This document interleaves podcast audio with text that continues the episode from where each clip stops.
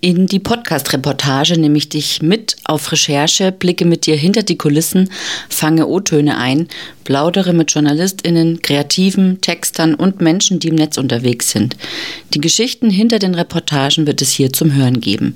Mein Name ist Valerie Wagner und ich bin Produzentin von Die Podcast-Reportage. Viel Spaß beim Hören.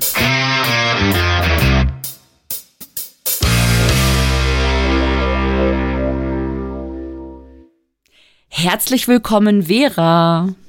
Hallo Valerie, schön, dass ich hier bin. Ja, freut mich auch voll. Wir sprechen ja heute über den Journalismus, über ja. Lokaljournalismus, über Tagungszeitungsjournalismus und über die Textgattungen. Ja, das machen wir. Journalistisches Schreiben. Genau, journalistisches Schreiben. Ähm, Freue ich mich drauf. Ja, freue ich mich auch. Wir lieben das ja beide sehr. Wir sind ja beide bei Tageszeitungen. Da sprechen wir gerne drüber, oder? So ist es, genau. Aber bevor wir loslegen, sag doch mal noch ein paar Sätze zu dir. Du warst zwar erst neulich bei mir im Podcast, aber es gibt ja vielleicht neue HörerInnen, die dich noch ja. nicht kennen. ja, mache ich sehr gerne. Also ich bin Vera, ich bin Journalistin mit vielen Jahren Tageszeitungserfahrung, war 15 Jahre lang Reporterin, habe dann drei Kinder bekommen und äh, mich vor allem dem literarischen Schreiben gewidmet, alles verarbeitet und äh, aufgeschrieben, was mir das Leben so vor die Füße geworfen hat und bin jetzt seit einigen Monaten dann doch wieder zurückgekehrt zur Tageszeitung, weil es mich einfach nicht losgelassen hat, dieser Journalismus. Das war immer irgendwie mein Traum und jetzt beides zu machen, in der Freizeit Romane und beruflich Journalismus, das, das ist schon ziemlich cool. Ach, schön. Ja. ja. Also ich bin ja übers Bloggen zum Schreiben gekommen, quasi. Mhm. Hast du einfach angefangen? Ich habe Oder hattest du immer schon dieses ne, Tagebuch ja. und Freundebücher und was ja. es alles so gibt? Ja, genau. Also ich habe Tagebuch geschrieben. Ich hatte gar, ich hatte zwei sehr in drei sehr intensive Brieffreundschaften. Mhm. Und äh, ja, dann kam so die Pubertät und das Leben dazwischen. Da hat es so ein mhm. bisschen aufgehört. Dann ging ich in die Ausbildung. Da habe ich dann wieder angefangen. Da habe ich Briefe mit meinem Papa geschrieben tatsächlich. Mhm. Ähm, mit Füller und Büttenpapier. Ja, wie schön. Weil ich bin ja in der Zeit groß geworden oder auch in der Ausbildung oder von zu Hause weggezogen, als es noch nicht so WhatsApp und so Scherze mhm. gab, ja. Also da war noch das gute alte Telefon und, und oder halt Brief, Briefe schreiben angesagt. Oh Gott, ich bin schon so alt. Ähm, ja. Hast du die aufbewahrt? Ja, die habe ich ja. aufbewahrt. Ja. Wie schön. Ja. ja. Und ähm, ja, und dann 2016, als ich die Hotellerie, meine Herzensbranche verlassen habe, habe ich gesagt, okay, ich kann das nicht für mich behalten. Da gibt's auch dieses mhm. Internet. Da schreibe ich jetzt mal mhm. rein. Und dann habe ich angefangen zu bloggen. Ja, sehr Wie kam es bei dir? Ich weiß es nicht. Ich sage immer, das ist das einzige Talent, was ich habe. Also ja. ich habe, äh, weiß ich, ich keine Ahnung. Ich weiß nicht, ob ich das Schreiben gefunden habe oder ob das Schreiben mich gefunden hat, aber es war irgendwie immer Teil meines meines Lebens oder meiner Art, mich auszudrücken, meine Gedanken zu sortieren. Ich musste das dann immer alles aufschreiben mhm. ähm, und äh, ja, hatte eben auch diese diese Briefbücher hatten wir damals zu Schulzeiten. Ich weiß gar nicht, ob das überhaupt jemand außer uns gemacht hat. Wir mhm. haben uns gegenseitig Kurzgeschichten in diese Bücher geschrieben. Und zwar lief das immer darauf hinaus, dass man der besten Freundin äh, Liebesgeschichten mit ihren Lieblingsstars geschrieben hat. Ach, guck. Ja. Das ist, ich muss, muss mir mal irgendwann, äh, also ich stelle mir immer so vor, wenn ich alt und grau im Lehnstuhl sitze, dann habe ich so eine Kiste neben mir stehen mit diesen ganzen Büchern und dann lese ich mir das alles durch und habe den Spaß meines Lebens. ja, das kann, das kann ich mir auch richtig gut bildlich vorstellen. ich mir auch. ja, super. Und wie kam es dann zum Journalismus? Oder beziehungsweise, ja, wie kam erstmal, wie kam es mhm. zum Journalismus? Ganz früh auch. Also ich habe, äh, weiß ich nicht, ich glaube, da war ich acht, da hatte ich erst noch vor, Schriftstellerin zu werden, habe mir das sehr romantisch vorgestellt, mhm. ähm, so weiß ich nicht, am Fenster sitzend, sinnierend in die Ferne sehend, Bücher schreibend und habe dann irgendwann gemerkt, so nee, Buch, ah, sehr aufwendig und das ganze, den ganzen Inhalt muss man sich selber ausdenken. Dann werde ich doch lieber Journalistin. Ich glaube, da war ich 13. Da okay. habe ich das beschlossen. Und als ich 17 war, habe ich tatsächlich mich das erste Mal bei, bei einer Zeitung beworben, bei einem Anzeigenblatt, bei uns in meinem Kuhkaff ja. und habe allen Ernstes meine Bewerbung verfasst wie ein Zeitungsartikel. Hiermit teilt Vera Zischke mit, dass sie oder Vera Zischke, die neue Journalistin, irgendwie sowas fürchterlich. Und der Typ hat mich allen Ernstes zu einem Bewerbungsgespräch eingeladen, weil er mal sehen wollte, wer so beschallert ist, ihm sowas zu schreiben. Und er fand es eigentlich ganz fürchterlich. Ja, herrlich. Und dann hat er allen Ernstes diesen, diesen, diesen äh, scheußlichen Satz gesagt, ja, also wenn man Journalist werden will, dann muss man erstmal an die Tür klopfen, dann macht keiner auf. Dann klopft man am Fenster, dann macht auch keiner auf. Dann klettert man aufs Dach und wenn du durch einen Schornstein reinrutschst und mir dann immer noch erklären kannst, warum ich ausgerechnet dich beschäftigen soll, dann können wir mal drüber reden. Ach, so hat er allen Ernstes gesprochen, ja. Das war zu Zeiten, wo, wo die Medienbranche wie verrammelt war, wo du auch im Prinzip ein Volontariat angefangen hast, in dem Wissen, dass du eh keinen Job bekommst. Diese mhm. Zeiten waren, das ist ja heute alles nicht mehr so. Ja, krass ja, die suchen ja ohne Ende, aber ja. Und dann habe ich äh, erstmal eine Runde geheult und zwei Jahre gebraucht und dann stand ich in einer anderen Zeitungsredaktion und die haben mich dann genommen. Mhm. Und dann war ich, wurde ich mit 19 wurde ich dann freie Mitarbeiterin. Ich bin jetzt auch seit ein paar Monaten freie Mitarbeiterin. Ich habe das ja mir alles im Online ähm, Lehrgang beibringen lassen oder selber beigebracht, autodidaktisch oder halt, also ja. es gab schon Vorlesungen und so weiter, aber ähm, es ist ja in den, also die alteingesessenen Journalisten sagen ja, das ist ja keine richtige Ausbildung, bist ja kein richtiger Journalist, weil das Volontariat ja fehlt. Also sie würden mich niemals als Redakteurin anstellen, weil ich hab's, ich habe ja kein Volo. Das, das finde ich total schade. Also ist, erstmal ist das Journalismus ja ein Beruf, den man äh, auch lernt, während man es tut. Schreiben lernt man beim Schreiben. So. Genau. Und es gibt langjährige freie Mitarbeiter in Redaktionen, in jeder Redaktion, in der ich bis jetzt gearbeitet habe, die wirklich zu den Grundpfeilern gehören. Und zwar nicht nur was das Schreib Schreiben anbelangt, ja, also die nicht nur tolle Reportagen schreiben und auch tolle Themen finden, sondern die auch dieses lokale Wissen haben die ja. seit 100 Jahren genau wissen, wie der Hase läuft in der Stadt und alle Nasen kennen. Das ist äh, das wirklich, das ist das Kapital einer Redaktion. Genau, aber ich möchte ja gar nicht festangestellt. Ich bin eine freie Reporterin und Reporterin, das gefällt mir auch, das Wort. Ja. Das ist ein tolles Wort. Das ist ein tolles Wort. Ich bin das auch sehr, sehr gerne. Und es gibt auch tatsächlich Momente, wo ich äh, gar nicht glauben kann, dass ich dafür bezahlt werde. Ja. Ich stand am Freitag in einem Haus, was irgendwie völlig herunterkommt, wo der Müll, wilde Müll sich türmt. Ui wo äh, die Anwohner einem überforderten Hausmeister gegenüberstehen und sich dann da reinzuwühlen und aufzudröseln, was ist hier eigentlich das Problem und was läuft hier eigentlich schief. Und am Ende ist es immer so, dass irgendwie zwei Stellen nicht miteinander geredet haben, die hätten reden müssen. Mhm. Und dann dazu beizutragen, dass sich da was bewegt und was passiert, das ist schon das ist schon richtig, richtig gut. Und ich finde es auch immer so interessant. Also ich mache im Moment ähm, überwiegend Terminjournalismus. Das heißt, mhm. ich gehe äh, in Gemeinderatssitzungen Mhm. Kommunalpolitik, ich kann mir nicht. Da sind viele Themen drin verborgen. Ja, total, aber trotz ja. allem, die, also an sich kann ich mir ja nichts Spannenderes vorstellen, ne? Ja, du musst da, du musst da reinmarschieren in diese Gemeinderatssitzung und dann gehst du mit so einer so eine Tasche voller Themen raus ja, und dann fängst so. du an zu graben. So ist es ja genau. Und ja. da habe ich jetzt schon ein paar Sachen gefunden und am am Freitag war ich bei der ähm, Hauptversammlung der Freiwilligen Feuerwehr.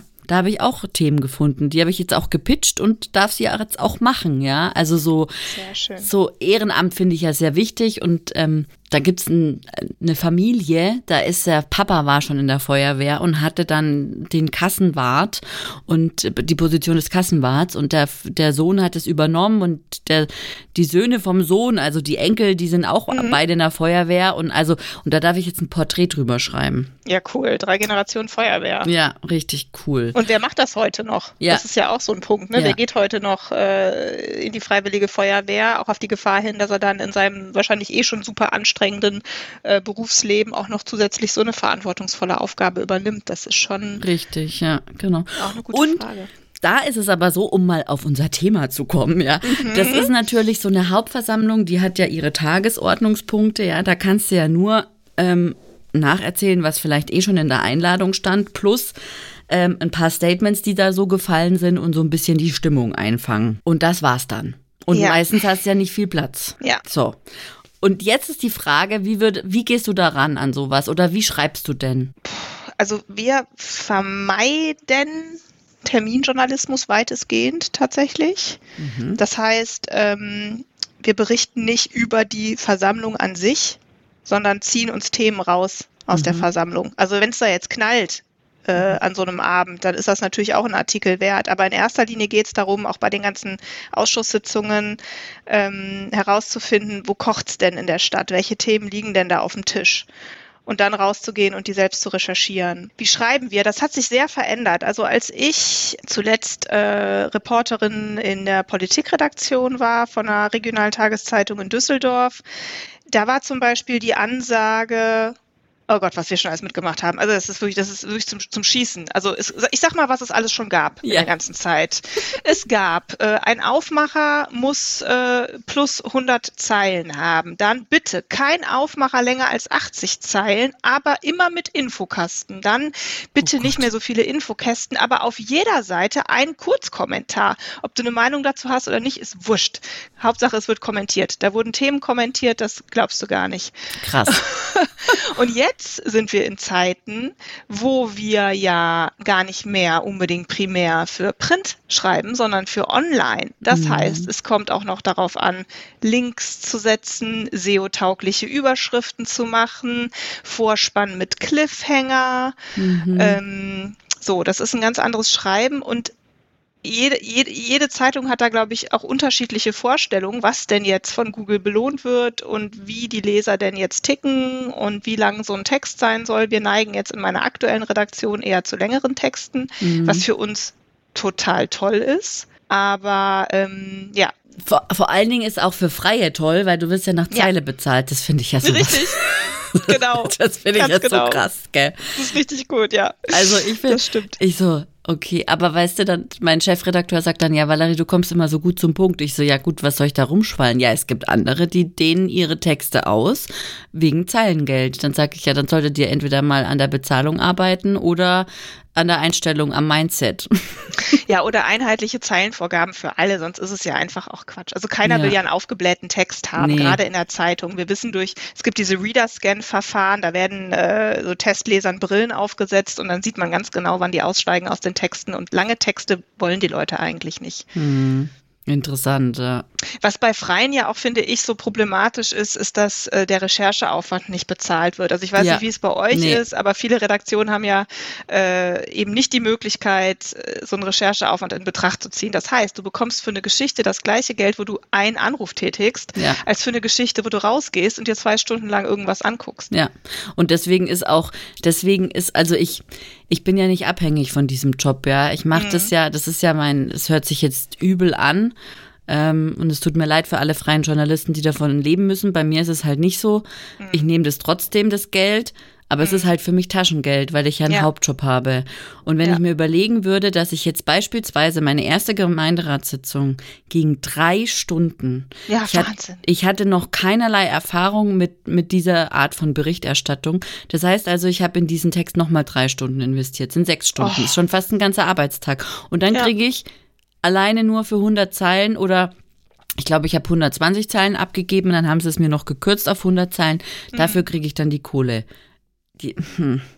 Also, nee, das kann sich gar nicht lohnen. Da musst du Idealismus mitbringen. Richtig. und es sich nicht. Genau. Und, und dann ist es aber auch so, dass wir uns dann nicht wundern müssen, wenn im Lokaljournalismus die Berichterstattung so grottig ist, dass keiner mehr die Zeitung liest und am Ende dann die Demokratie im, in der Gemeinde gefährdet ist, hm. sozusagen, ja? Das, äh, das äh, denke ich ja auch immer, ne? Also ich habe ja. so das Gefühl, es geht gerade so steil bergab mit, äh, was heißt das Gefühl? Es geht gerade so steil bergab ja. mit den Tageszeitungen und wir verlieren da etwas. Wir verlieren nicht nur ein kulturelles Gut, wir verlieren auch einen ganz entscheidenden Aspekt unserer Demokratie, nämlich ja. dieses auf die Finger gucken. Ja.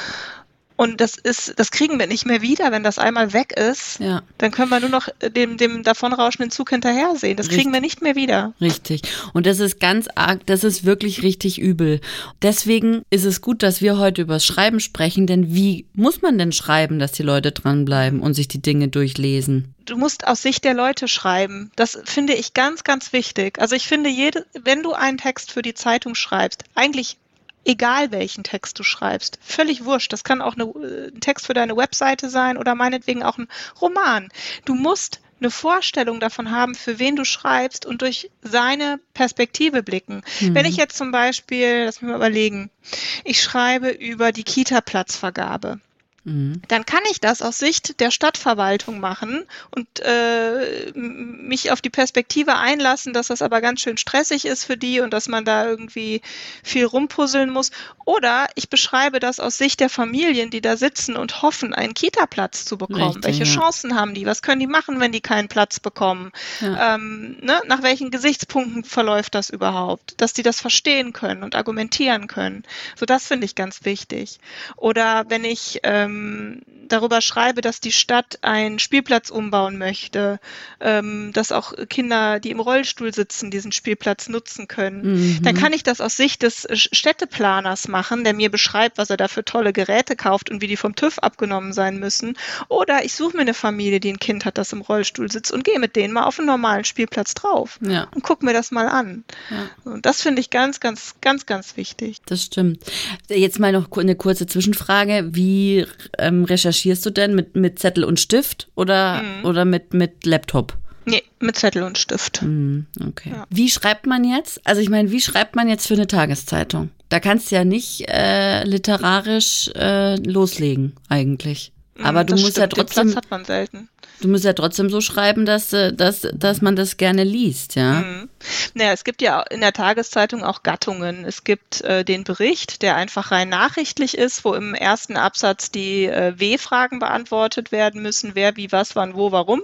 Mhm. Und ähm, das sind diese Nach Nachrichten, kannst du im Prinzip von hinten wegkürzen. Das Wichtigste kommt immer zuerst. Das mhm. ist die mhm. Hierarchie einer, einer Meldung, einer Nachricht. Mhm. Dann gibt es ähm, das Feature, wo du also mit einem lebendigen Einstieg einsteigst. Zum Beispiel, du möchtest irgendeine Baustelle beschreiben und steigst damit ein, wie der Bagger da gerade irgendwie den ersten Aushub macht. Und dann wird's aber äh, berichthaft. Ach was. Dann gibt's das ist Report Sorry, mhm. wenn ich unterbreche, aber ja? ein Feature, das ist ja wohl die undefinierteste Art mhm. eines Textes, ja. Absolut. Ich, meine Abschlussprüfung wird ein Feature sein. Ich mhm. bin, ich, ich verzweifle schon. Ich habe jetzt mit fünf Menschen gesprochen, mit denen ich szenisch einsteigen könnte. Ich habe mhm. in Büchern nachgelesen, dass es drei Szenen und beispielsweise drei Szenen und drei Beispiele geben soll. Also ja. und also das ist eher eine Berichterstattung, oder? Also eher ja konstruktiv oder ich weiß es nicht. Also bei mir geht es ums digitale Erbe. Oh mein Gott. Ja. Da hast du aber jetzt auch, auch ein echt schwieriges Thema für ein Feature.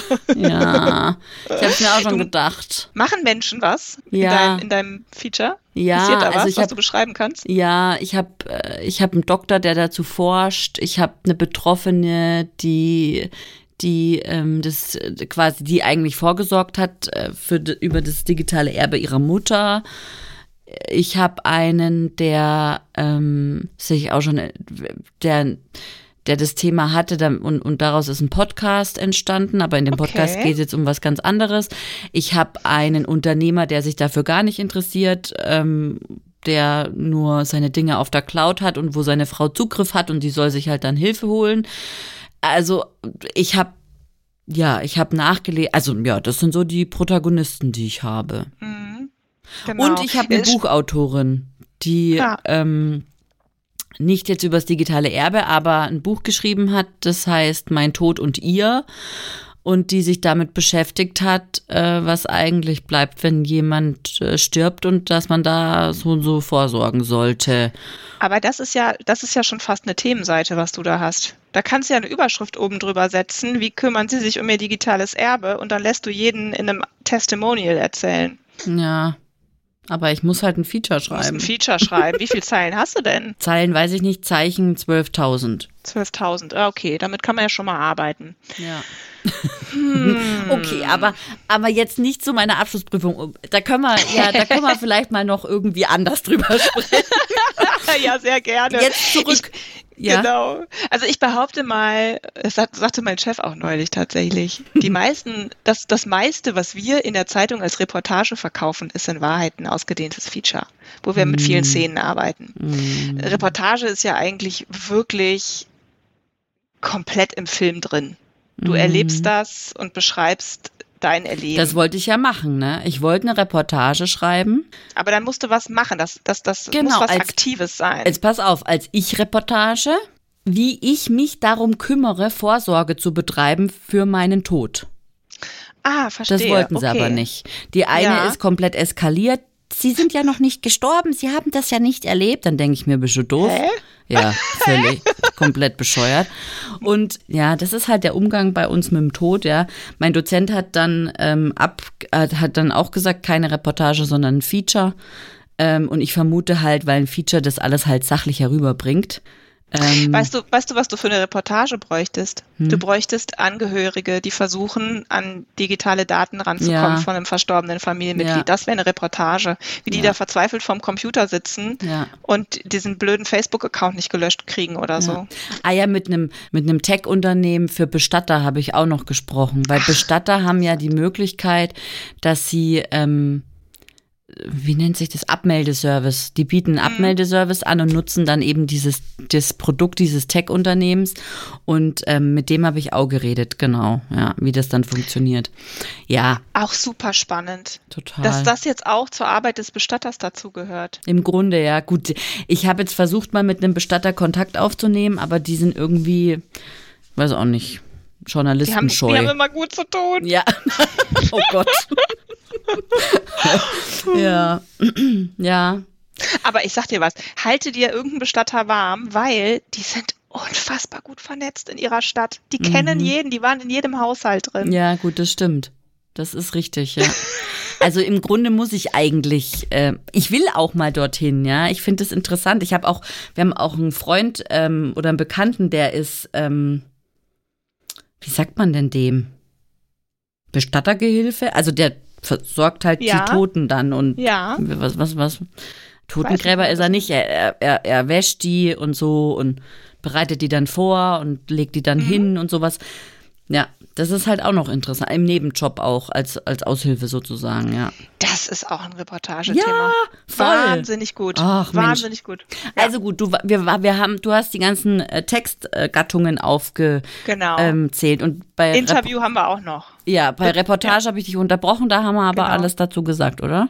Genau. Genau, ja. ich weiß nicht, ob ich ob ich ob es vollständig habe, aber genau, ich Reportage, große Allergie in Zeitungsredaktionen. Ich Reportage gar nicht. gar nicht. gewünscht, ich Perspektive, macht der, macht der Journalist nicht. Mm. Ähm, ja. Verstehe ich gar nicht. Es ist auch meistens nicht nötig. Also ich finde, du kannst tolle Reportagen erzählen, ohne dass es nötig ist, in die Natürlich, klar, wenn gehen. du die, wenn du die Protagonisten dazu hast, schon, ja, aber ähm, ich habe bei. Nee, noch nicht mal unbedingt das. Also es gibt eine äh, Reportage zum Beispiel, äh, das ist so von Guy Talese über ähm, Sinatra hat Husten. Kennst du die? Mm -mm. Da geht es darum, dass Guy Talese, Reporter, ich glaube New York Times oder so, äh, Sinatra interviewen wollte. Ist natürlich schon ein paar Jahrzehnte alt. Mhm. Ähm, und hat den nicht gekriegt und mhm. war dann irgendwann so frustriert, dass er darüber geschrieben hat, dass er Sinatra nicht kriegt und mit wem er stattdessen gesprochen hat. Mit dem Perückenmacher, mit dem Fahrer und ich weiß nicht was. Und hat so quasi versucht herauszufinden, was ist Sinatra für ein Typ. Ich glaube, der hat bis zuletzt nicht mit dem gesprochen, aber die Reportage ist weltberühmt geworden und gilt als Begründer dieses New Journalism. Das ist dieser literarische Journalismus. Aha, gibt, okay. New Journalism, super Stichwort. Wer sich schlau machen will, gibt es tolle Reportagen.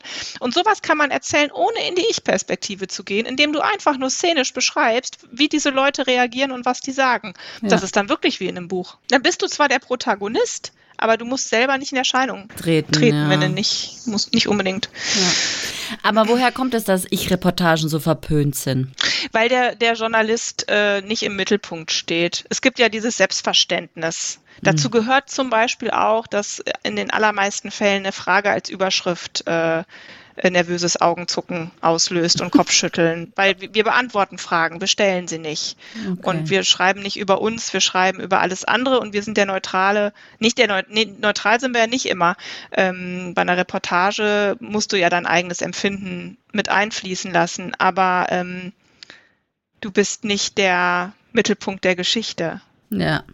Du bist äh, immer so ein bisschen außen vor. Verstehe, verstehe. Und jetzt hast du es ja schon angesprochen, das Interview. Aber im mhm. Grunde ist ja das Interview schon bei der Recherche auch mit dabei. Ist es denn anders, wenn man, also, das ist jetzt doof gefragt, ich weiß es natürlich, also ich vermute zumindest, dass ich es weiß. Aber ist es denn anders, wenn du dann ein Interview des Interviews wegen führst? Weil du interviewst ja eh immer, um Informationen zu erhalten. Ja, das ist was ganz anderes. Ein Interview braucht eine Dramaturgie. Hm. Und äh, ein Interview braucht, finde ich, auch ein Vorgespräch. Hm. Und ein Interview muss ganz straff geführt werden. Also auf gar keinen Fall darf dein Gegenüber ins Labern geraten. Während wenn ich jemanden zu Infozwecken befrage, dann lasse ich die gerne mal ein bisschen labern, damit mhm. die sich entspannt. Mhm. Und dann flutscht auch immer noch mal so eine Info mit raus irgendwie, ne? So. Mhm. Aber ein Interview muss ja äh, sich gut lesen. Das muss ja auf dem Punkt sein. Mhm. Und ähm, ich bespreche Interviews immer relativ intensiv vorher weil ich A, überhaupt erstmal herausfinden muss, wozu lohnt sich ein Interview. Mhm. Und ähm, B, weil ich denen auch das erklären muss. Sonst sind die hinterher erstaunt. Und warum sind denn die Antworten so kurz? Und dann füge ich mit meinen Fragen ja auch noch eine Dramaturgie ein. Also ich verändere den Ablauf des Gesprächs, weil manchmal hüpft man hin und her. Das ist in einem Interview aber nicht gewollt. Mhm. Und ähm, ich füge manchmal Zwischenfragen ein, die ich gar nicht gestellt habe, damit ich die Antworten äh, kürzer, in kürzere Päck, in kleinere Päckchen packen kann. Ähm, ich finde, Interview ist, es, es, es heißt immer so, und dann machst du nebenbei noch ein Interview. Aber wenn du ein richtig gutes Interview machen willst, mit einer richtig ordentlichen Dramaturgie, dann ist das ganz schön viel Arbeit. Ja. Ich mache das nicht so gern. Und das braucht man auch nicht nebenher machen. Nebenher ist nee. eh immer blöd, finde ich. Wir machen so viel nebenher. Fokus wäre mal angebracht. ja, und, genau. Und, und man kann nicht viel besprechen in einem Interview, das muss man sich auch klar machen. Ja. Also man, man muss sich da, da auch besonders fokussieren auf Aspekte, die man dann ordentlich beleuchtet. Sonst hast du äh, mehrere kleine Interviews gemacht am Ende. Ja. Und würdest du jetzt unser Gespräch hier im Podcast als Interview bezeichnen oder als Gespräch? Als Gespräch. Ja. Hm ja, Interviews führen ist, glaube ich, auch nochmal so eine, so eine ganz hohe Kunst für sich. Also auch gerade zum Beispiel auch jetzt nicht nur für die Zeitung, wo du ja dann äh, textlich ähm, dran arbeiten kannst, ja, dass es, dass es passt in Anführungsstrichen, sondern jetzt auch zum Beispiel im Radio oder auch im Fernsehen, ja. Also ich bewundere da zum Beispiel, wie heißt sie, die Maischberger, hm. die finde ich gut. Und ähm, ja, Anne Will habe ich in letzter Zeit nicht so geguckt, aber die interviewen ja auch immer. Das finde ich, finde ich auch ganz, äh, das, ist, das sind super Beispiele, weil die müssen ja ganz, ganz besonders darauf achten, dass denen die Interviewpartner nicht davon galoppieren. Ja. Weil die haben ja schon eine, eine Agenda, die haben ja Themen, die sie besprechen wollen. Ja. Und die können die Leute nicht zum Labern bringen. Ich höre auch wahnsinnig gern zum Beispiel Hotel Matze, irgendwie drei ja. Stunden Interview oder so. Aber der hat es leicht in Anführungsstrichen. Der will einfach nur quatschen. Ja, genau. Der lässt die Leute reden, die können reden, worüber sie wollen im Prinzip. Aber dann Aber, ist es doch kein Interview. Nee, nee, nee, ja. es ist ein Gespräch, was mitgeschnitten wird. Ja. Genau. Genau. Interview ist einfach was anderes. Interview ist eine Stilform. Okay, was haben wir noch? Habe ich es jetzt alles? Kommentar und Kritik noch, oder? Oh Gott, Kommentar mm. und Kritik, ja. Und bei oh, ja. Kommentar, ich meine, da tritt ja der Journalist in Erscheinung, weil der kommentiert ja seine Meinung, das ist ja Meinung. Also weiß ich nicht. Also als ich da in der Politikredaktion war, da haben wir jetzt auch alle nicht unsere Privatmeinung in die Zeitung geschrieben, wenn man mal ehrlich ist. Da hat man mm. manchmal auch einfach Positionen eingenommen, über die man diskutieren kann. Ein super Beispiel ist der Pro- und Kontra-Kommentar. Mhm äh, wo man sagt, Leute, wir wollen pro Contra dazu machen. Wer kann sich vorstellen, dagegen zu sein? Wer mhm. kann sich vorstellen, dafür zu sein? Und dann bietest du oft einfach Diskussionsgrundlagen. Gerade wenn du jeden Tag kommentieren musst, ja. ähm, dann nimmst du auch manchmal unterschiedliche oder, oder, oder musst auch unterschiedliche Blickwinkel eines Problems betrachten, weil du das Thema jetzt zum dritten Mal kommentierst und so das ist schon, ich sag mal, kuratiert. Also niemand, um Gottes Willen, nicht falsch verstehen, niemand würde eine Meinung in die Zeitung schreiben, die er nicht vertritt. Aber ne, dann spitzt es halt manchmal schon noch ein bisschen zu. Ja. Und das, also als wir diese Phase hatten, wo wir da auf jeder Zeitungsseite in, in, im Mantelteil, also Mantel ist der überregionale Teil, einen Kommentar veröffentlichen mussten, auch in der Kultur, mhm. äh, boah, da, ist, da hatte ich manchmal in die Verzweiflung getrieben, aber die Leser haben sich sehr daran gerieben. Also ich glaube, für die Leser war es cool. Ich meine, die haben sich auch zwischendurch gedacht, mein Gott, jetzt belästigt die mich schon wieder da mit ihrer Meinung. Ja. aber die, die Leserbriefe äh, sind, haben sich in der Zeit bestimmt verdoppelt. Ja, und das ist ja, das ist ja die Sache. An, deswegen kommen ja auch Meinungsartikel, meine ich, gut an, ja, eben weil du dich da dran reiben kannst und das und das wiederum beschert Reaktion und das wiederum Aufmerksamkeit und dann ja, dann sind wir wieder bei einem ganz anderen Thema. Wie weit, wie weit geht man denn dann damit, ja, dass man da Reaktionen hervorrufen möchte dann plötzlich als Redaktion. Ja, ja, genau, genau. Also es ist, es ist auch, ich finde, es hat sich auch einiges verändert, seit es zum Beispiel so viele Blogger gibt, wo sich äh, die Leser auch daran gewöhnt haben, dass jemand Berichte persönlich färbt. Ja. Und ähm, wo der auch in Erscheinung tritt. Ich glaube tatsächlich, dass ich, das hat, haben die Journalisten noch nicht so ganz kapiert, dass sie jetzt auch Marken sind. Ja, genau. Ich wette mit dir, in 20 Jahren gibt es keinen äh, Journalist in einer, in einer größeren Redaktion mehr, der nicht auch Sachbücher zu irgendeinem Thema rausbringt. Ja. Das, ne, die ja. müssen sich als Marke aufstellen, die müssen eigenständige Präsenzen haben. Ja. Mensch, jetzt habe ich schon wieder die nächste Idee für eine Podcast-Folge mit dir. Ja, Journalist als Marke. ja. Ach je. Kolumne gibt es übrigens auch. Kolumne, noch, ja, genau. Oder Leitartikel, ja. Lass uns mal kurz noch, noch, über ja. die Kolumne sprechen. Finde ich auch schön. Oder Essay. Ach, Essay finde ich auch toll. Essay, Glosse. Ach, Glosse, ja, ja finde ich auch toll. Komm, ja. lass uns mal kurz noch einen Abriss darüber machen. ähm, über über äh, Kolumne. Hast du schon mal eine Kolumne geschrieben? Ja, habe ich. Wie schreibt man die? Oh, du brauchst äh, kle kleinteilig, wenn es geht. Ui, also, okay. Also ähm, einen kleinen Aspekt rausgreifen aus dem du Alltag. Du hast eine Instagram-Kolumne, nach der niemand gefragt hat. Ich habe eine Kolumne auf Instagram, Alltagsliteratur heißt die, mhm. wo ich so kleine Schnipsel, die manchmal auch viel zu groß werden, an der Stelle. ähm, aber eigentlich kleine Schnipsel, kleine Gedanken, die man so im Bad hat beim Zähneputzen oder so. So kleine Gedanken, was wäre wenn? Oder ach, warum, warum mache ich das eigentlich nicht so? Oder gibt es noch das andere Menschen, die das so und so machen?